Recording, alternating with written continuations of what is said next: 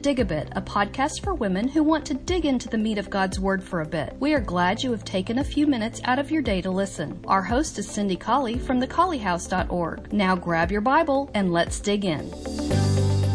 Hi there. I hope that you're having a good evening or morning, wherever you're listening, whenever you're listening. I'm traveling tonight, so you might hear the the rumble, the sound of the car in the background, but we're going to take just a minute to talk a little bit from John 17, from the prayer in John 17, the intercessory prayer that the Lord prayed just shortly before his death. Our question is, and I've had a couple of women to write in and say that this was. Um, this question was a little difficult, a little troubling, and so we're just going to walk through it together for this dig a bit. Your number six question in month two says it's clear from these passages that rejection of Christ for the Jews, and we're talking here about Romans 10 and 11, which are passages that show us that the Jews were blinded to the salvation that Christ offered, and thus Paul turned to the Gentiles.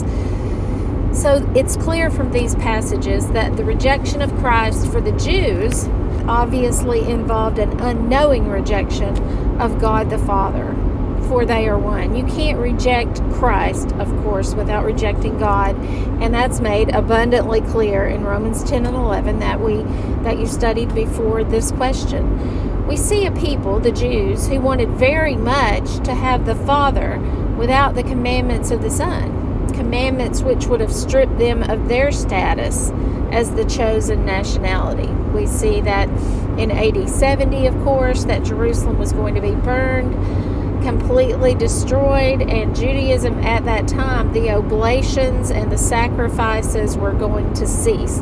We see that from prophecy in the latter part of Daniel 9, as well as many other places. So here um, in John 17, the impending doom, the end of Judaism was in sight because the Pharisees here were blinding their eyes to the unity of the Father and the Son. They wanted God the Father, but they did not want Christ. It's really important, though, that we notice that this was not some last minute fail of the plan of God, that this was fulfilled prophecy and it was the path to the cross, which is our only hope of salvation. This large scale rejection of the unity of the Father and the Son in Judaism had exceptions, and by that I mean that not all Jews rejected Christ as being the Son of God. We that's obvious when we even think about the apostles.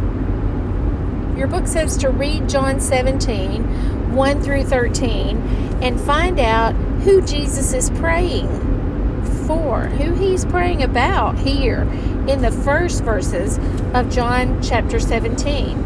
And it becomes obvious that he's praying for the apostles. Verse 12 just really identifies this prayer in John 17 as being for the apostles, especially the first well, exclusively the first few verses of John 17. Let's read those together. It says, These words spake Jesus and lifted up his eyes to heaven and said, Father, the hour is come. Glorify thy Son, that thy Son also may glorify thee. As you've given him power or authority over all flesh, that he should give eternal life to as many as you've given him. And this is life eternal, that they might know that the only true God and Jesus Christ, whom you have sent, I have glorified you on the earth. I finished the work which you gave me to do. And now, O Father, glorify me with thine own self, with the glory which I have had with you before the world was. I have manifested or made known your name to the men which you've given me out of the world. They were yours, and you gave them to me, and they have kept your word. Now they have known that all things, listen, these are the men that God has given him who kept your kept God's word. Now they have known that all things whatsoever you have given me are of thee. These are obviously people who believe that Jesus is the Son of God. Verse 7 clarifies that. For I've given unto them the words which you gave me. Who did Jesus give those words to? And they received them and have known surely that I came out from you, and they have believed that you sent me. Were these Jews that believe this? Verse 9 I pray for them. I pray not for the world, but for them which you have given me, for they are thine. All mine are thine, and thine are mine, and I am glorified in them. And now I am no more in the world, but these are in the world. I come to thee, Holy Father. Keep through thine own name the ones whom you've given me, that they might be one as we are. And now he's about to identify who he's talking about. We know that he's talking about believers. We know that he's talking about the men that God gave him. But listen to verse 12. While I was with them in the world, I kept them in your name. Those that you gave me, I have kept, and none of them is lost, but the son of perdition, that the scripture might be fulfilled goes on in verse 14 to say, I've given them thy word, and the world has hated them because they're not of the world, even as I'm not of the world.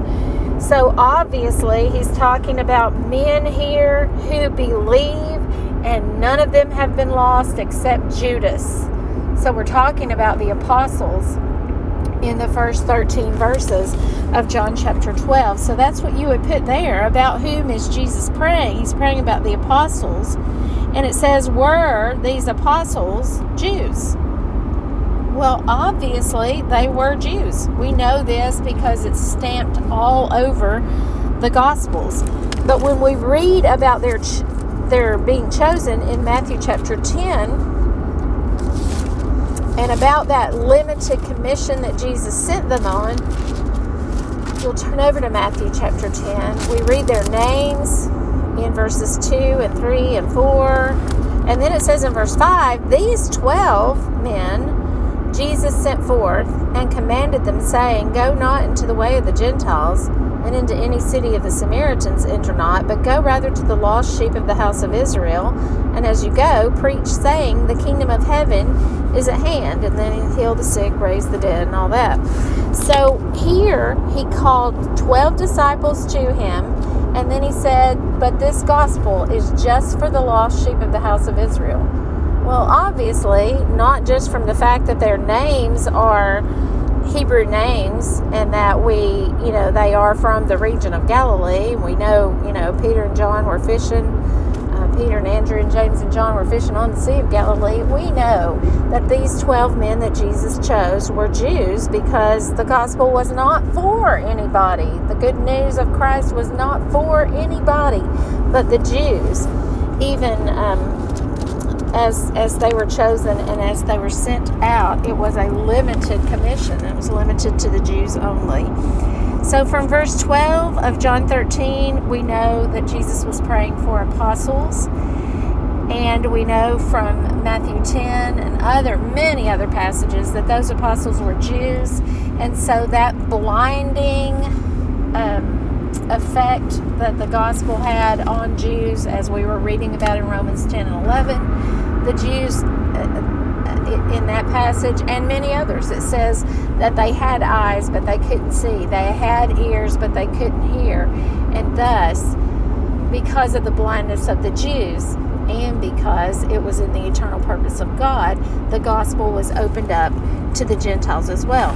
Now, in verse 20 of John chapter 17 of this prayer, we're going to talk more about this prayer in another chapter.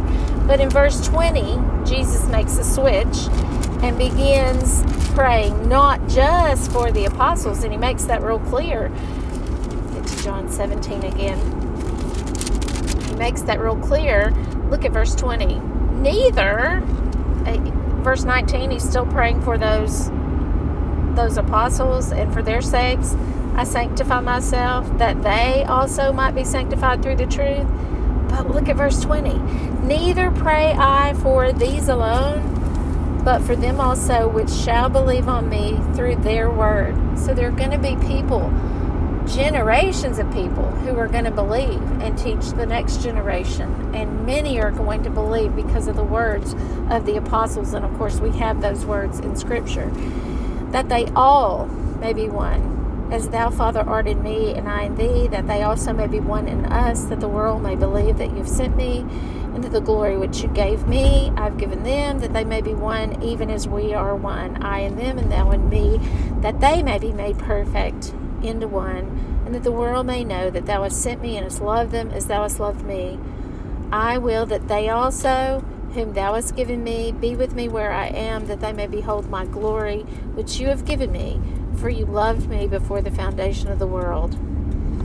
I love this because Jesus just makes it very clear that he, although the first verses here were about those 12 men, the last, let's say about the last six verses of that chapter are for us. They're for you and for me, that we may be one, even as with God, even as Jesus and the Father are one. So, verse 12 identifies the first part of the prayer as being about the apostles.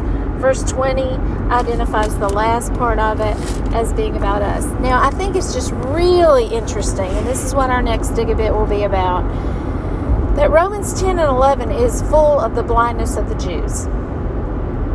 You can find, um, well, I found four verses in chapter 11.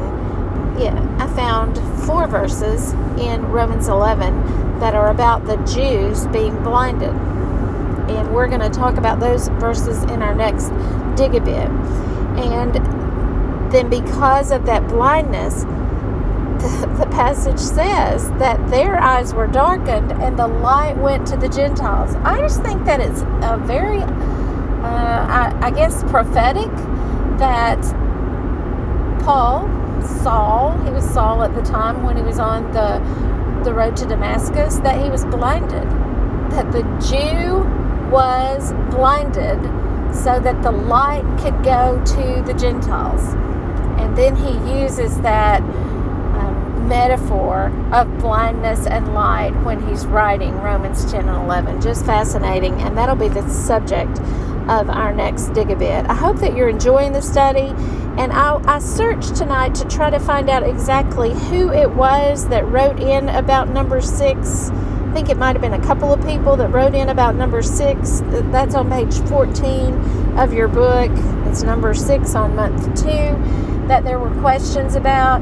I, I couldn't find who exactly that was tonight. So if you still have a question and I have not answered it or covered it in this dig a bit, just write me again and let me know and we'll talk about it further. I hope you're having a great study. I hope you're having a great month.